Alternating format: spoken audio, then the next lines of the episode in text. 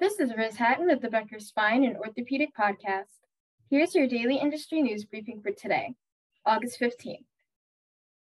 First, Salem, Virginia based Lewis Gale Medical Center's orthopedic surgeon, Dr. Philip Patterson, performed the region's first robotic total knee replacement, the Roanoke Star reported August 12th. Lewis Gale said it is the first in the Roanoke Valley to offer robotic technology for partial knee total hip, and total knee replacements, the report said. The hospital is using the Mako robotic arm system. Second, from printed casts to implants, 3D printing is offering spine and orthopedic surgeons new ways to create solutions for their patients. Six developments in 3D printing this year.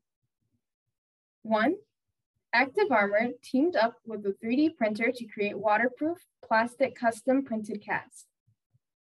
Two, Onkos Surgical received FDA clearance for its 3D pelvic reconstruction system. Three, Orthofix Medical partnered with the 3D printing service to create 3D printed pelvic fixation devices for patients with hip dislocation.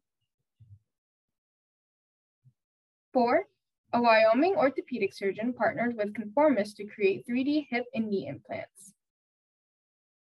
Five, Fuse Medical and Oxford Performance Materials teamed up to develop spine and orthopedic implants with the OsteoFab proprietary technology. Six, DGen Medical launched the first 3D printed spinal implant made with Purity technology.